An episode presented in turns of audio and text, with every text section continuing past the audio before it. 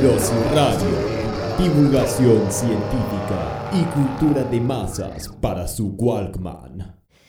Bienvenidos al segundo podcast Velociradio de revista Velociraptors. En la conducción, Laura Monani, Juan Ruoco y Clara Ruoco. Corresponsal en el exterior, Silvia Quiñoa. Participación estelar de la abuela Marta Elena Pitrelli. Sonido y grabación, Jonah Schwartz. Velociradio es una producción de Editorial Neptuno, revista Velociraptors, Mass Media Group Incorporated, División Conosur 2014. Todos los derechos reservados y demás cláusulas privativas. Estuve haciendo un poco de trabajo de archivo y me encontré con que Argentina tiene una tradición bastante interesante en chongos científicos, siguiendo un poco el espíritu del calendario del volumen 4 de la revista. Y particularmente me encontré tres chongos científicos de los cuales estaría bueno poder hablar algunas cosas porque coincide que son tres laureados argentinos con el Premio Nobel en Ciencias. Ellos son Bernardo Jusey, Federico Leluar y César Milstein. Dentro de los cinco ganadores que tiene el Premio Nobel, Argentina tiene dos Premios Nobel de la Paz, entre ellos eh, el abuelito, líder de la barra de boca en los 80, y el Loco Fierro, líder de la barra de gimnasia. Y de esos cinco, tres son científicos, ¿no? Interesante. Exactamente. Y qué poco interesante el premio Nobel de la Paz, ¿no? Es como, es medio Hufflepuff. Es el premio, es el Nobel Hufflepuff, me parece. Es peor, es tipo el Nobel Ravenclaw. Porque hasta. no, para. Uno, no te metas con Ravenclaw, discúlpame, Juan.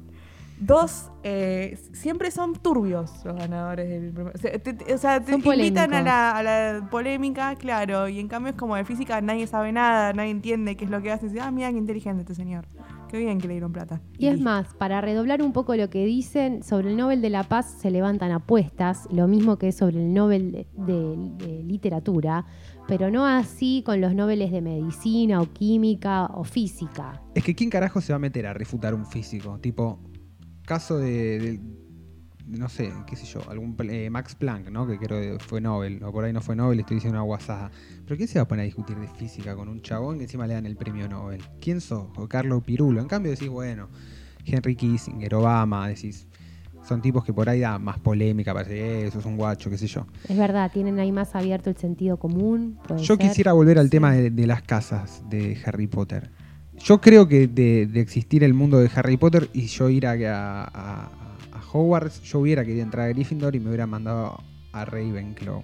Yo re hubiera sido Ravenclaw. Pero ¿por qué es mejor Ravenclaw, Ravenclaw que Hufflepuff? No digo que sea mejor, pero digo que, no es peor. Que nada, aguanta Ravenclaw. Pero no es como que Hufflepuff ya se ganó hasta como el corazoncito no, Hufflepuff de los fans por ser... No, Hufflepuff son los bobos buenos. Eso esto, esto lo expuse en una, en una ponencia en el Enel 2010, chicos, les quiero decir. ¿Qué es el Enel Lau? El Encuentro Nacional de Estudiantes en Cursiva de Letras. Ahí va. ¿Estudiantes o gente que está en la carrera, no? Pues estudiantes en cursiva, estudiantes en sentido amplio. Bueno, no sé. No quiero hablar de esto, es muy doloroso. Entonces, a ver, pero volviendo un poco a lo de los Nobeles de ciencia, estos chongos científicos, ¿qué ¿de qué casa serían? Si ganas un premio, un Nobel en química, un Nobel en física o un Nobel en medicina, ¿eso es Gryffindor, es Ravenclaw? Y hay que ver en cada caso. Hay que ver en ah. cada caso, sí. Por, Hermione, ponele, sería como el exponente de premio Nobel, premio Nobel de ciencia, ¿no? Tipo, premio Nobel de la paz, por ahí sería un Ron Weasley también. ¿No? Puede ser. Harry, Potter es premio Nobel de la Paz. Yo, perdón, em, para mí, si lograste palanquear hasta que tenga un Nobel, sos re Slytherin. Me hacen acordar un poco a la historia de Husey, donde no solo hubo investigación, sino también hubo bocha de lobby. Y acá le mandamos un saludo a los amigos del lobby que seguramente nos están escuchando. Este, precisamente porque no solo se dedicó a investigar un montón sobre la glándula de ahí de no sé qué, de la hipófisis y por ahí que después podemos precisarlo. Sí, algo así de la pituitaria, del lóbulo anterior, algo de todo eso, ustedes pónganle los conectores. Y, pero también fue uno de los que fundó la, la, primera Asociación Argentina para el Progreso de las Ciencias y se convirtió en su primer presidente, eso en la década del 30 Luego fue uno de los que lo vio fuerte para la creación del CONICET durante posterior a el golpe del 55 y también se convirtió en presidente de su primer directorio y bueno, nada, lobby fuerte y Nobel, Nobel de Medicina. O sea que bueno, sí, no solo capacidad de capacidad científica, sino está bien, van de la mano, creo, ¿no? En algún momento. depende del perfil del tipo, pero qué sé yo. Pasa que también en una industria que depende también de, bueno, dije industria, pero que depende en gran medida de conseguir financiación, tenés que lobbyar, no te queda otra. Tal cual. ¿Qué sería, es la pregunta, ¿no? ¿Qué sería el lobby sin la ciencia? O sea, ¿qué sería la ciencia sin el lobby? ¿Qué sería? Pero para, aún para conseguir un, un cargo académico que te permita subsistir. ¿Qué, ¿Qué sería filosofía sin Cabanchik, no? esa te la dejo para vos. no senador. Rosca Metimos un senador. no es poco, no, es poco, chicos. Metimos un senador nacional. Y acá tengo, tengo una frase de José que dice que en un folleto que escribe en el 34 que se llama Debe ayudarse a la ciencia argentina, un poco con este espíritu lobista, donde sostenía, cito, los países latinoamericanos son aún atrasados en este terreno Sarmiento ha dicho, es la cultura científica la única redentora posible de estos pueblos contra el estigma de su raza y de su historia. Yo la leí y pensé en Juan. Y su color de piel, ¿no? Le faltaba decir. Ay, Sarmiento. es uno. Creo que un poco esto demarca el pensamiento, o sea, eh, el pensamiento por ahí de estos tipos que eran, ¿no? Orden y progreso. O eran bastante positivistas en el sentido por ahí de Bacon y no de el positivismo lógico, ¿no? Sí. Sí, y un poco también en eso. De Conte, no de Bacon, cualquier cosa dije. Después tuvimos a Milstein, ¿no? César Después Milstein. tuvimos a Milstein. Y a Leluar. Sí. Leluar vino antes, que ganó en el 70. Y Está de bueno lo que dice Leluar porque un poco tiene que ver esto con la dicotomía, ¿no? De ciencia. Ciencia y, y, populismo. O, porque se murió la Chloe, ¿saben? ¿En serio? Sí, dijeron ahí por Twitter y parece que es verdad. No sabía. Sí, parece que se murió la Clo. No, no eh, sabía. Civilización y barbarie o ah, esta, vos esta, las palabras de uno que trabajaba en la Fundación Campomar con él. Claro. Cuenta Armando Parodi, que es licenciado en química y que trabajaba con Leluar en el Instituto Campomar, que cuando Leluar ganó el Nobel en 1970 era prácticamente desconocido para la sociedad argentina. Y este Armando Parodi dice, éramos pobrísimos, Leluar era muy hábil con sus manos, las ingeniaba para armar unos aparatitos para poder seguir trabajando y medir nucleótidos y cuestiones así. Y en la fundación pensamos que el premio Nobel iba a cambiar un poco esta situación, pero dos o tres semanas después Monzón salió campeón mundial de box y la atención del público cambió de 180 grados. Desde entonces, por muchos años más, se olvidó el instituto. ¿No? Bueno, Y vuelve Sarmiento ahí como llorando, tirado en un rincón. Sí, ¿no? Pero tiene que ver un poco la dicotomía, tiene que ver por ahí con puntos de interés. O como, qué sé yo, como que la ciencia da la impresión de que estos tipos, qué sé yo, estos nobles, ¿no? por ahí José por ahí Leluar, de esperar que en algún momento como que la sociedad le, la mire a la cara a la ciencia, ¿no? Como que siempre hay una idea de que Argentina le dio la espalda a sus científicos. Ahí como hay, hay dos problemas, me parece. Uno que si la financiación estatal o privada tiene que depender o ir de la mano con la atención de los medios, digamos, que no hace falta que estés en la portada de la Caras para que alguien te financie, uno. Y dos, esto de que, bueno, la gente tiene que ir en masa a querer a los científicos y no que eh, la ciencia, digamos, eh, como institución tiene que ver qué hace para tener una relación más fluida con el público. Pero eh, si querés ser una estrella de rock, si querés salir en, la tele, nada, le haces un puesto a un futbolista, digo, no, no ganás un Nobel. Si querés salir en la tele, uno puede salir en la tele. Sí, ahora. Los... Bueno, el equivalente de los, 70, de, hacer un puesto a un futbolista, boludo, no sí, sé. Eh, noquear al campeón de peso mediano, digo, está bien. Pero el reproche viene, digamos, el reproche ser una estrella de rock, sea una estrella de rock. Pero yo no, no sé si es quiero ser una estrella de rock, es como quiero que me den bola. Bueno, pero se puede llamar la atención también. Es como que no se sienten reconocidos, ¿entendés? Ese es el, problema. Me reconocen afuera, me dan un Nobel y en mi país no, sé, no saben quién soy. Y creo que eso duele. Más allá de, del reproche o salir en una revista, salir en una tapa, que te venga a hacer una, una, una entrevista a un periodista o algo de eso. Creo que lo que dolía era, era la indiferencia. Es decir, me parece, a mí me parece que el planteo viene por ese lado, no más por quiero salir en la tapa de caras. Ahora, el Nobel es un premio medio popero ya a esta altura, ¿no? Re. Yo creo que sí. O sea, reda para la revista, no para la Caras. ¿Cómo se llama esta otra? La, la que es como la Caras pero linda, con que siempre tiene reviews de princesas de Europa y todo eso. Eh, la Ola. Hola. ¿No? Yo digo, el premio Nobel o un ganador de premio Nobel capaz es re tapa de revista Hola. ¿O no? Puede ser. Sí, no sé. No sé si tapa, pero sí que, que puede ser. Hoy en día, si hay un argentino que puede que gana un premio Nobel, y fíjate, fíjate, a ver, ser papa no es como ganar un Nobel. En otro, no es como llegar como a la cúspide de lo que te permite tu carrera. Igual por lo pronto yo creo que desde Velociraptor lo que podemos hacer es comprometernos ahora a que si alguien, algún argentino gana el Nobel, le hacemos un centerfold. Ahí va. Y, lo, ponemos en la tapa. Ahí va. Es, nuestro modesto aporte. Deberíamos buscar un candidato, ¿no? tenemos ahí, tenemos ahí alguien que pueda llegar a no, novelizar en ciencias de nuevo. Tenemos a Sub-Zero. No, dicen que. Dicen. El bus, ¿no? El rumor. Que puede ser. Es como que el único candidato que hay es Juan Maldacena. ¿El físico? El físico. Físico. No entendemos muy bien a qué se. No, no tenemos ni idea. Lo que, yo lo único que entiendo es que como el tipo encontró como una especie de de teoría o desarrolló un tipo de hipótesis en la cual parece que puede haber una conexión entre la teoría de la relatividad y la teoría cuántica, ¿no? Como que hay un... La teoría de cuerdas. O la teoría de cuerdas. La teoría de cuerdas. Pero que la teoría de cuerdas se desprende de la mecánica cuántica. No tengo una puta idea. César Milstein, Clara, Contá una anécdota de Milstein. De Milstein, no, no, yo sé más, sé más de su vida de hippie Jewish que. Y contanos, que nos interesa. Es, tenés el expertise ahí. Ahí. Sé que, sé que él dice que no tenía. Que no el expertise. El expertise.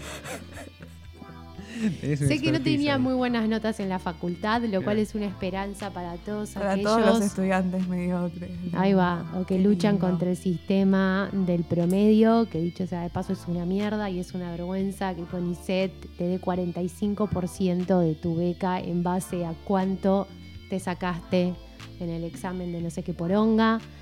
Eh, es de White Bay, no quiero decir porque dicen que Jetta, en su lugar de, proveniencia. Sí, no sabía eso. Qué buen dato, no la voy a nombrar más. Bueno, pero volviendo a lo otro, que es como lo que más nos importa, supuestamente, es que, bueno, nada, ahí, este, bueno, no tuvo muy buenas notas, pero sí tuvo una actividad en el centro de estudiantes bastante fuerte, así que también ahí candidatos del centro de estudiantes, ¿por qué no? candidatos o posibles nobles en algo. Finalmente ahí en la vida de, militante universitario conoció a su mujer. Esto pasa, viste que decís, ¿no? Al principio que cuando entran los chicos del centro de estudiantes decís, ¿cuándo, estudian estos chicos? ¿No? ¿Ven? Ahí hay un contraargumento. Estos chicos estudian, estudian, militan. Después llegan al doctorado de alguna forma, desarrollan una tesis interesante. Tal cual. Trate bien a un trosco, que mañana se puede ganar un Nobel. Tal cual. Se puede ganar una beca del British Council, se va a estudiar a Cambridge. ¿Cómo que no? ¿Vieron? Y bueno, y se casó con su esposa del centro de estudiantes. Me gustó mucho la historia de la luna de miel. Exactamente, ahí cuando se casan, que se van de luna de miel, en realidad se van haciendo dedo por toda Europa y terminan en un kibutz haciendo laburo en Israel. Y y bueno, nada, muy ahí, ¿no? Muy, muy, muy hippie, muy copado todo. Usted está escuchando Radio. Yo soy la abuela Marta y le presto mis servicios. Alquilerdeabuelas.com ñoquis caseros, botamangas de pantalones, alguien que rece por vos antes de dar un examen. Elegí a la abuela que te gusta. Dale doble clic. Decí por cuántos días la querés tener. Paga con tarjeta de crédito y recibila en tu casa en 24 horas. Alquilerdeabuelas.com. Bueno, yo soy la abuela Marta y apruebo este mensaje. ¿Vos qué comida pensás que es más sana para la panza? La, zanahoria.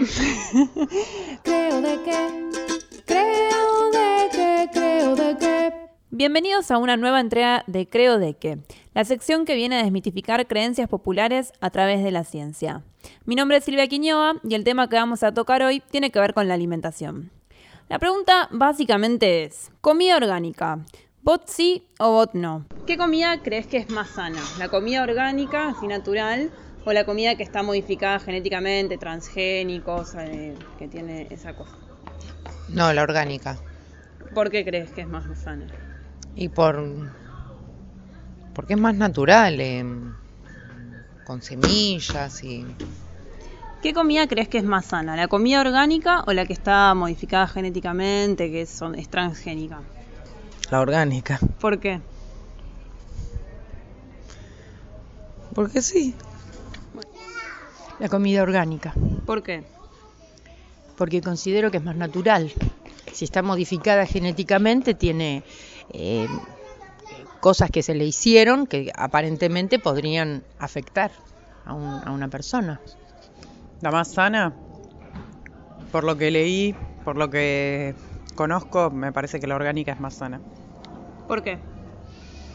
Se supone que los ingredientes, las modificaciones genéticas que les hacen a los alimentos para que sean más productivos, es decir, que salgan perfectos eh, en apariencia, que tengan un sabor, eh, determinado sabor o que tengan determinada, que cumplan determinada función para determinada comida.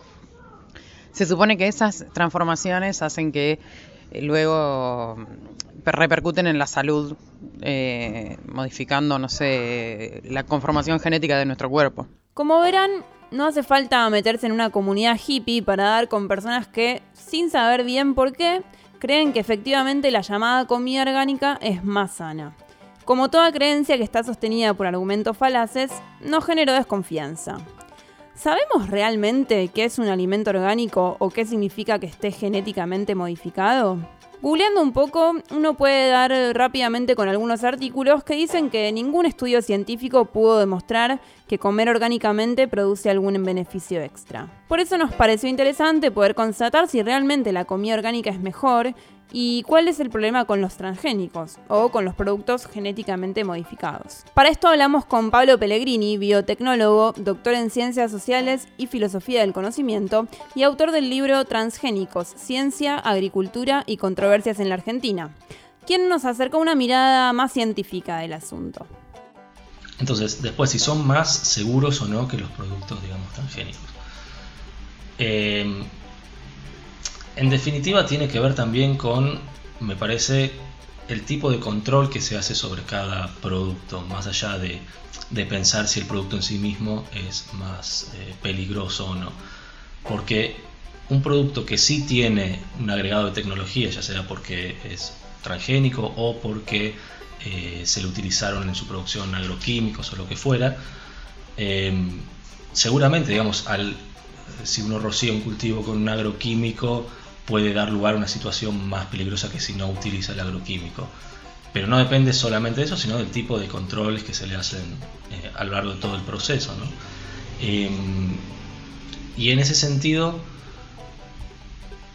ha habido, por ejemplo, problemas con algunos alimentos orgánicos también. Por ejemplo, bueno, hace algunos pocos años en Europa y sobre todo en Alemania hubo pepinos eh, orgánicos que tenían este, contaminación con col y eso produjo unos cuantos miles de intoxicados y demás. Em, eso tampoco quiere decir que los productos orgánicos sean más este, peligrosos que los productos no orgánicos, etc. Tiene que ver más que nada con el tipo de control que se hace. Eh, pero ahí me parece interesante también pensar por qué el nombre, digamos, por qué se lo llama se decide que algunos sean productos, se los llame productos orgánicos y sobre todo la pelea que hay detrás de eso por el etiquetado, ¿no? por nombrar algunos productos como orgánicos o agroecológicos o distintas variantes eh, frente a productos no, orgánicos. Y digo, y me parece que toda forma de nombrar eh, un producto y etiquetarlo lleva a una forma de construir en definitiva una realidad, ¿no? Y de intervenir en ella. Y En ese sentido no es que sea eh, ficticio, digamos, nombrar a un producto como orgánico en la medida que se defina como orgánico todo aquello que no tiene determinados productos, etc. La cuestión es que se lo podría nombrar de miles de maneras distintas. Y tiene sus consecuencias, digo, nombrarlo como orgánico versus no orgánico, etc. ¿Qué produce? Digamos, remite a un escenario imaginario en el cual es más seguro. Lógicamente, digamos, si uno se le presenta algo que aparece como más natural frente a algo que aparece como más novedoso, con más agrado tecnología, y si uno lo tiene que consumir, sobre todo si es un alimento, y uno se va a sentir seguramente mucho más seguro con algo que lo remite a algo más natural, porque lo natural remite a algo que aparentemente estuvo ahí casi desde siempre. Entonces se presenta como algo más seguro. Entonces, si en lugar, si en lugar de nombrar a los alimentos como orgánicos o no orgánicos, por ejemplo, decidiéramos nombrarlos o etiquetarlos como en función del tipo de control, de la cantidad de controles, por ejemplo, que atravesó, entonces por ahí resulta que un alimento derivado de cultivos transgénicos, supongamos, atravesó 25, por poner un número arbitrario, 25 controles desde su producción hasta que llega al consumidor. Mientras que un producto equivalente pero orgánico quizá atravesó dos controles. Si uno solamente recibiera cantidad de controles que atravesó, seguramente se sentiría mucho más seguro con el alimento que atravesó más controles. Y eso modificaría sustancialmente la percepción de seguridad que hay en eso. Además, hizo hincapié en la concepción de lo que se entiende culturalmente como natural. Se fundamenta mucho, digamos, ¿por qué entonces están dispuestos a pagar más por mm. esto? Se fundamenta también bastante, como te decía, en la creencia de que es más seguro. Y esa creencia en que es más seguro me parece arrastra la imagen de que lo natural es algo eh, estático y que siempre estuvo ahí y en lo que se puede confiar. Y eso también tiene algo, digamos, de trampa. En primer lugar, porque habría que discutir qué es natural y qué no. ¿Por qué algo que eh, pasó por el laboratorio deja de ser natural? ¿sí? Mientras que algo que, digamos, este, lo utiliza un, es una planta que se desarrolló por cruzamiento convencional sin pasar por el laboratorio, sí es natural. ¿no? Pero más allá de eso, en definitiva, todos los productos, todos los alimentos que provienen de todos los cultivos han sufrido modificaciones, sea a través del laboratorio o no. Y en ese sentido, la naturaleza misma está en permanente cambio con lo cual la idea de que el tomate que vas a comprar en el mercado es exactamente igual al que se consumía hace 500 años es completamente falso. Y que por lo tanto es más seguro también es falso, porque como vimos hay este, patógenos y demás que están en los ecosistemas permanentemente y por lo tanto uno puede consumir también ese patógeno de comer ese tomate que cree orgánico si no tiene los suficientes controles. Por lo tanto, en lugar de pensar que si algo es natural o no es mejor, me parece ayudaría más pensar en función del tipo de control de calidad que tiene.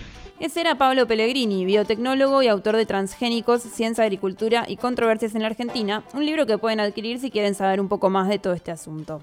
Por mi parte, misión cumplida. Soy Silvia Quiñoa y esto fue una nueva entrega de Creo de que. Hasta la próxima. Creo de que. Creo de que. Creo de que. Estreno. Orgullo y prejuicio. Se llama orgullo y prejuicio porque este, vamos a contarlos cómo es. El padre, que es Sutherland, Sutherland trabajó en pelotón. Tenía cinco hijas mujeres. Y claro, lo que pretenden del padre y la madre casarlas. Bueno, una de ellas lo conoció al señor Darcy Darcy era un muchacho muy rico, pero lo habían, algunos creían que era orgulloso, y no era así, no era orgulloso. Era un tipo macanudo, pero era muy serio. Entonces se presenta él al baile y la saca a bailar a esta chica que creo que se llamaba Katy. Bueno, ella baila con él y como lo tenía por orgulloso, termina de bailar y se va. Es decir, no, no le dio bolilla. No, no, no, no hubo peeling, pero él quedó enamorado de ella. Pero tenían unos tíos que llegan del campo, invitados por Darcy. Bueno, entonces los, tíos la invitan a Katy a ir y va. Entonces, este, llegan y hay una especie de museo donde está la cara de él, la cara todo de mármol. Después está, está el famoso, este, la famosa escultura que se llama El Beso, que está acá en el Museo de Bellas Artes. Un hombre y una mujer que se están besando. Es famosa, el beso, como la piedad. Ah. ¿Mm? Mm. Este, se llamaba El Beso. Bueno, me parece que ella es Romina Reader, pero me ella. Y Darcy tampoco, no son actores conocidos. Bueno, Darcy los recibe y lo invita a pescar al tío. Dice, ¿le gusta pescar? Bueno, dice, mañana vamos a pescar. Este, mientras tanto, vamos a cenar. Ponen la mesa, cena, ella se sienta al lado de él, conversa, la hermanita la conoce a ella, dice, mi hermano me habló mucho de usted. Dice, tiene que tocar el piano. Dice, no, dice, ¿cómo toca usted el piano? Yo no lo toco así. Bueno, lo podemos tocar a cuatro manos. Y tocan a cuatro manos el piano. Bueno, ellos se van, vuelven a sus casas y de nuevo van a los bailes, porque eran, se hacían siempre los bailes, todos los, todos los sábados, todos los fines de semana se hacían. Como nosotros, los modernos, vamos al cine o vamos al shopping, ellos iban al baile, que se hacían en esos palacios. Y le dice al padre que está enamorada, que se va a casar, si él le da permiso. Le dice, pero no, ¿cómo? No dijiste que era orgulloso, pero no, papá, estábamos equivocados. Es un hombre noble, nada, no tiene nada de orgullo a pesar de su fortuna. Bueno, le dice él, qué suerte, vas a tener muchas sirvientes, muchos carruajes, más que tu hermana. Entonces, este, quedan así. Termina la película, que ellos, él le da su bendición y se va. Y le quedan tres hijas, ya estaban casadas, le queda una sola, que se llama Anita. Entonces el papá se sonríe y dice, bueno, si viene alguno para Anita, háganlo pasar. Termina la película y se mata de risa, como diciendo, me queda una, hagan pasarlo al otro. Todas se habían casado. Así termina la película. Ah, no, esta me encantó, cinco estrellas. La vi tres veces y la vería otra vez más. Como la otra, la niñera la veo cada rato y por eso que me las acuerdo. Complete la colección. usuarios, delfines rusos, Marte, insectos sociales. Entre a www.velociraptors.com.ar. Otro tema del que estuvimos hablando en Velociraptors en estos días fue el tema de la anexión de Crimea por parte de Rusia, dado que con Crimea eh, recuperaron los delfines de guerra que estaban en la base marítima de Sebastopol. Los que leyeron el número 2 de Velociraptors se acordarán que le dedicamos el número entero eh, justamente a estos delfines, a cómo llegaron algunos presuntamente estos delfines a, a Buenos Aires y cómo murieron espantosamente. Mal, ¿no sintieron que fue como un triunfo de la agenda Velociraptor sobre el mundo de alguna forma? Sí, fue un, triunfo sobre la coyuntura. como decir, por no hablar de la coyuntura, me puedo anticipar a la coyuntura. Y la coyuntura viene a nosotros. Y la coyuntura va a la montaña, tal cual, olvídate. Tomen putos, todos los putos que hablan de pelotudeces. No, porque que masa candidato, chupame las bolas. Está bien, no hicimos un número del Papa y ahora, las bolas. El ahora el Papa... se va a ir a Marte. Van a ver. Ah, lo van a mandar al Papa a Marte y el Papa me chupa las dos bolas. Sí, ¿no? Eh, yo quiero decirles que me puse muy contenta cuando distintos lectores nos iban acercando como eh, grupos mediáticos de todo el globo, eh, ya sean rusos como Ria Novosti o Vice por parte de, los este, del norte organizado, este, iban de alguna manera retomando un poco la historia de los delfines, ahora nuevamente rusos. Ya se acuerdan que el año pasado había habido una noticia que un par se habían escapado. Sí. Y en el 2012 aparentemente se había reactivado el programa de entrenamiento en Ucrania. Sí, igual vieron, no sé si siguieron un poco toda esta movida que las notas son medio dudosas, la el tema de la fuente, de quién efectivamente corrobora este dato. No, contame, a ver, Clara, yo no leí nada. Bueno, no, un poco eso, que vas leyendo y todas citan a una misma fuente que algunos describen como una especie de interno pasante de este supuesto programa. Y, perteneciente a la Universidad de Sebastopol. Una cosa así medio dudosa que van como levantando, levantando, levantando y supuestamente también una fuente anónima. No sé, me parece que está todo medio tomado con alambre para una información de este calibre. Y tomado bastante humor también, porque es objetivamente gracioso, qué sé yo. Sí. Si hay una definición de chiste es esto. Sí. Pero lo otro que me llamó la atención es que en, por lo menos en Vice, eh, en las noticias donde dan a saber que se reactivó el programa este en Ucrania, ahora anexada a Rusia, Rusia, etcétera. No, no sé bien ahora el estatus político, me perdí un poco en la autodeterminación de los pueblos. No, ¿qué autodeterminación? Ya está, es Rusia. Todo lo que Rusia, la autodeterminación de los pueblos dice todo lo que quiera que Rusia sea ruso es ruso. Bueno, bárbaro. Y después votás. Está bien. Y todo lo que quiera que Estados Unidos que sea estadounidense es estadounidense y después votás. Está bien, emprolijaron después. Emprolijaron. Emprolijaron los papeles. Es como tu mamá que te dice, dame que te emprolijo el helado. ¿No, te pasaba que tu mamá te decía, se te va a caer? Y le metía una chupada que te clavaba medio helado.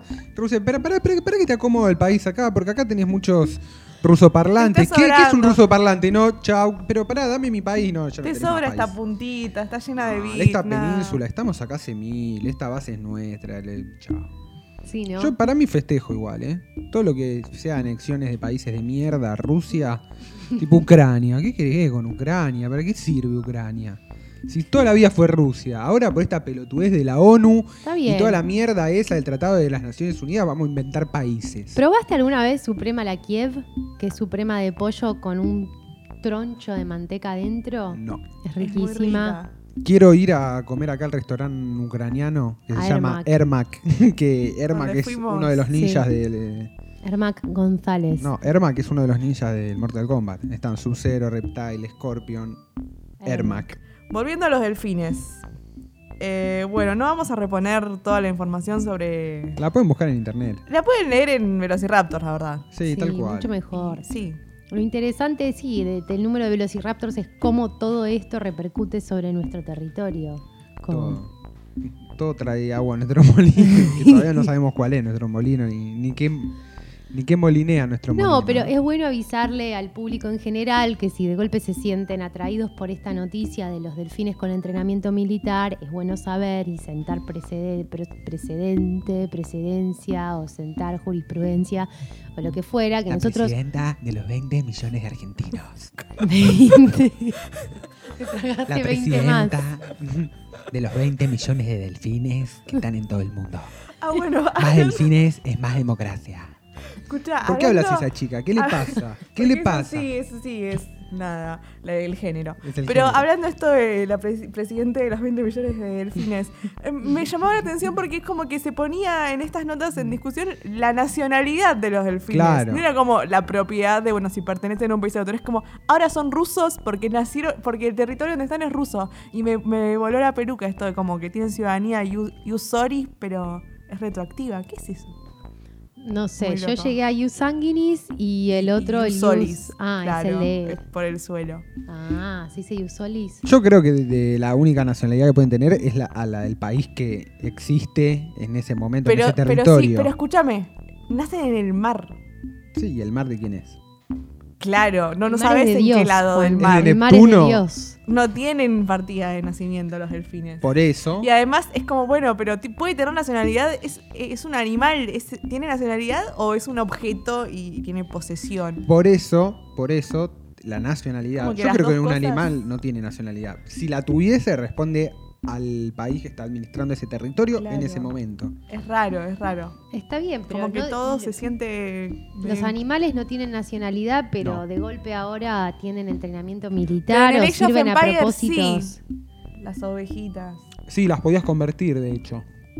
Entonces, en el Age of Empires. Las convertidas a Claro, no, porque pasaba el pastorcito, que era tu obrero, y si mm. pasaba por al lado de la oveja, la oveja hacía de así, y era tuya, entonces vos la movías y decías, vení para acá, anda para allá. Y la usabas como un recurso bélico, básicamente. Podías mandar una oveja a atacar y la mandabas y se quedaba para al lado del coso, no hacía nada, se quedaba ahí paradita. Bueno, un poco lo que estas notas postulan es que serían como una suerte de drones biológicos o que fueron usados como drones antes de los drones. Igual todo toda la movida esta de los drones me tiene las bolas por los drones. me tiene los drones por el piso. Ahora todo es, ahora todo es drones. Viste que cuando la humanidad es medio así, cuando descubre un concepto es todo. Hace unos años nos pasó con 2.0, todo el tiempo era ah, 2.0, 2.0, conoce a tu vieja 2.0, la comida 2.0 tu vieja en mierda, el culo y la puta que te parió, y ahora es todo drones. No, no, no saben, porque los drones, los drones. si es un dron biológico, es un animal. Claro. ¿Por qué vas a definir un animal en términos de un dron? Si lo puedes definir que además tiene nombre de, animal, porque dron es zángano. Claro. Mm, así que es medio raro. Tipo, no jodas, dale. Em, y también, en realidad, el uso bélico de animales es algo bastante viejo más viejo que la prostitución. Sí, hoy estaba leyendo bueno, la Segunda ¿El caballo de Troya que era? ¿Un caballo? no, de hecho no, pero bueno. ¿Pero era de Troya o era del de otro lugar? De, cómo era? de Atenas, ¿no? ¿Qué nacionalidad tenía el caballo de Troya? pero sí, aparte los, los elefantes de Aníbal y Sarasa, eh, estaba leyendo que los soviéticos en la Segunda Guerra Mundial usaban perros. Perros, perros señores, perros. Le ataban una bomba, le decían Bobby, metete abajo de ese tanque, Bobby explotaba 80 pedazos. Y destruían el tanque. Y así, una vez más, Rusia defendió su territorio del hostil invasor. Y Estados Unidos, más políticamente correcto, eh, les ponía bombas a los murciélagos. Los genios. Que es como raro. ¿Vieron que en Australia hay murciélagos de un metro y medio? No. Creo que vi fotos. Googleen eh, a todos nuestros oyentes. Hay murciélagos que son tipo, parecen un, parece una persona, un enanito, unos 50, tu hermanito menor de 8 años. Bueno, hay un murciélago que es más grande. No, horrendo. Pero por eso está bueno porque a nadie le da culpa explotar un murciélago. La verdad que son seres horribles. Merecerían la muerte. Yo, si fuera presidente del mundo, exterminaría a todos los murciélagos. Pero se comen a los bichos. Eh, y exterminaría a todos los bichos. Ahí te banco, te voto. sí, yo creo que. No debería haber bichos, no debería haber razas inferiores de humanos. Nada más chico que un gorrión. No. tipo lo mínimo que podés. Porque si no, tampoco tenés afecto por una cosa que es así. No, por eso. Pero Yo tengo un amigo, Patricio, mi amigo Patricio, el que hace las ventanas, que ya todo el mundo lo conoce. Si necesitan una ventana, por favor, ya comuníquense con la producción. Un, un tiempo de su vida tuvo de mascota una mantis religiosa. claro. ¿Tenía nombre? Tenía un amigo imaginario, Patricio, pobre. ¿Cómo vas a tener una mantis de mascota? No es. En serio, la tenía así, le daba de comer mosquitas. Perdón, pero no. Pero no es una mascota. Una mascota es algo que puedes acariciar, mínimo. Y querer y que no te, y que te dé culpa explotarlo. Si lo podés usar de bomba, no. Claro. Lo cual me lleva a la siguiente pregunta. ¿Qué animales se podrían usar para la guerra?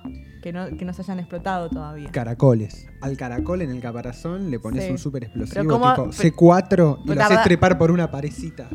Tarda cuatro meses en llegar. Y no, le podés, no lo podés entrenar. No, en el momento no. Es como, son como bombas de acción retardada. Como una, Vos lo pones al caracol, te vas y cuando el caracol explotó, yo ni siquiera está cerca. Es más para terrorismo que para guerra. Como una mina. Es como una mina de acción retardada. Es como cuando prendían un petardo con el cigarrillo en el baño del colegio. Claro, claro, sería el cuando mismo el cigarrillo se, quemaba del todo. Sí, el, genial. Vos estabas en la hora de música. Aparte vos te lo imaginás al caracol subiendo, subiendo, subiendo. Yo estaba pensando que los cuervos son muy inteligentes, saben usar herramientas y todo eso. el problema que tienen es que son muy rencorosos y se acuerdan de tu cara. Y no solo se acuerdan de vos, sino que le cuentan a los otros cuervos. Y hay experimentos, y esto lo pueden leer en crack.com, que es la mejor página del planeta. Eh, generaciones y generaciones de cuervos te odian y te atacan. Se acuerdan de vos. Sí. Los cuervos nunca olvidan. No habría que matarlos. Así que, ¿eh? claro, no hay que, no hay que matarlos, pero hay que convencerlos, hay que convertirlos como en Age of Empires y convencerlos de que tu enemigo es tu enemigo. Hay que mostrarle caras. Hay que negociar, sí. Hay que mostrarle caras. No me acuerdo si esto lo voy a inventar yo, pero creo que cuando leí eh, los libros de Game of Thrones eh, te explicaban por qué usaban cuervos en vez de palomas. Pero no me acuerdo. Es como más glam. Sí. Pero también en términos de efectividad, no me acuerdo. Y las palomas son muy pelotudas. palomas para mandar por mensaje usaría ponerle Iván Noble, ¿no? Te mando una paloma mensajera. en cambio, Alice Cooper te manda un cuervo. Más voluminoso. No, pero sí, son, saben usar herramientas y resolver problemas. Y, son una más entonces. Sí, me da mucho miedo. Me encantaría tener uno de mascota. ¿Un cuervo de mascota? en, San Francisco había muchos cuervos. Pero para este, este bicho que es una. No, esto es un cuervo, señora. Claro, pasa que un día le das de comer tarde y después no te perdona nunca y te mata mientras dormís tres años después. Te, sacan los ojitos. Te ahoga con la almohada y te dice esto es porque no me diste comer. Hijo de...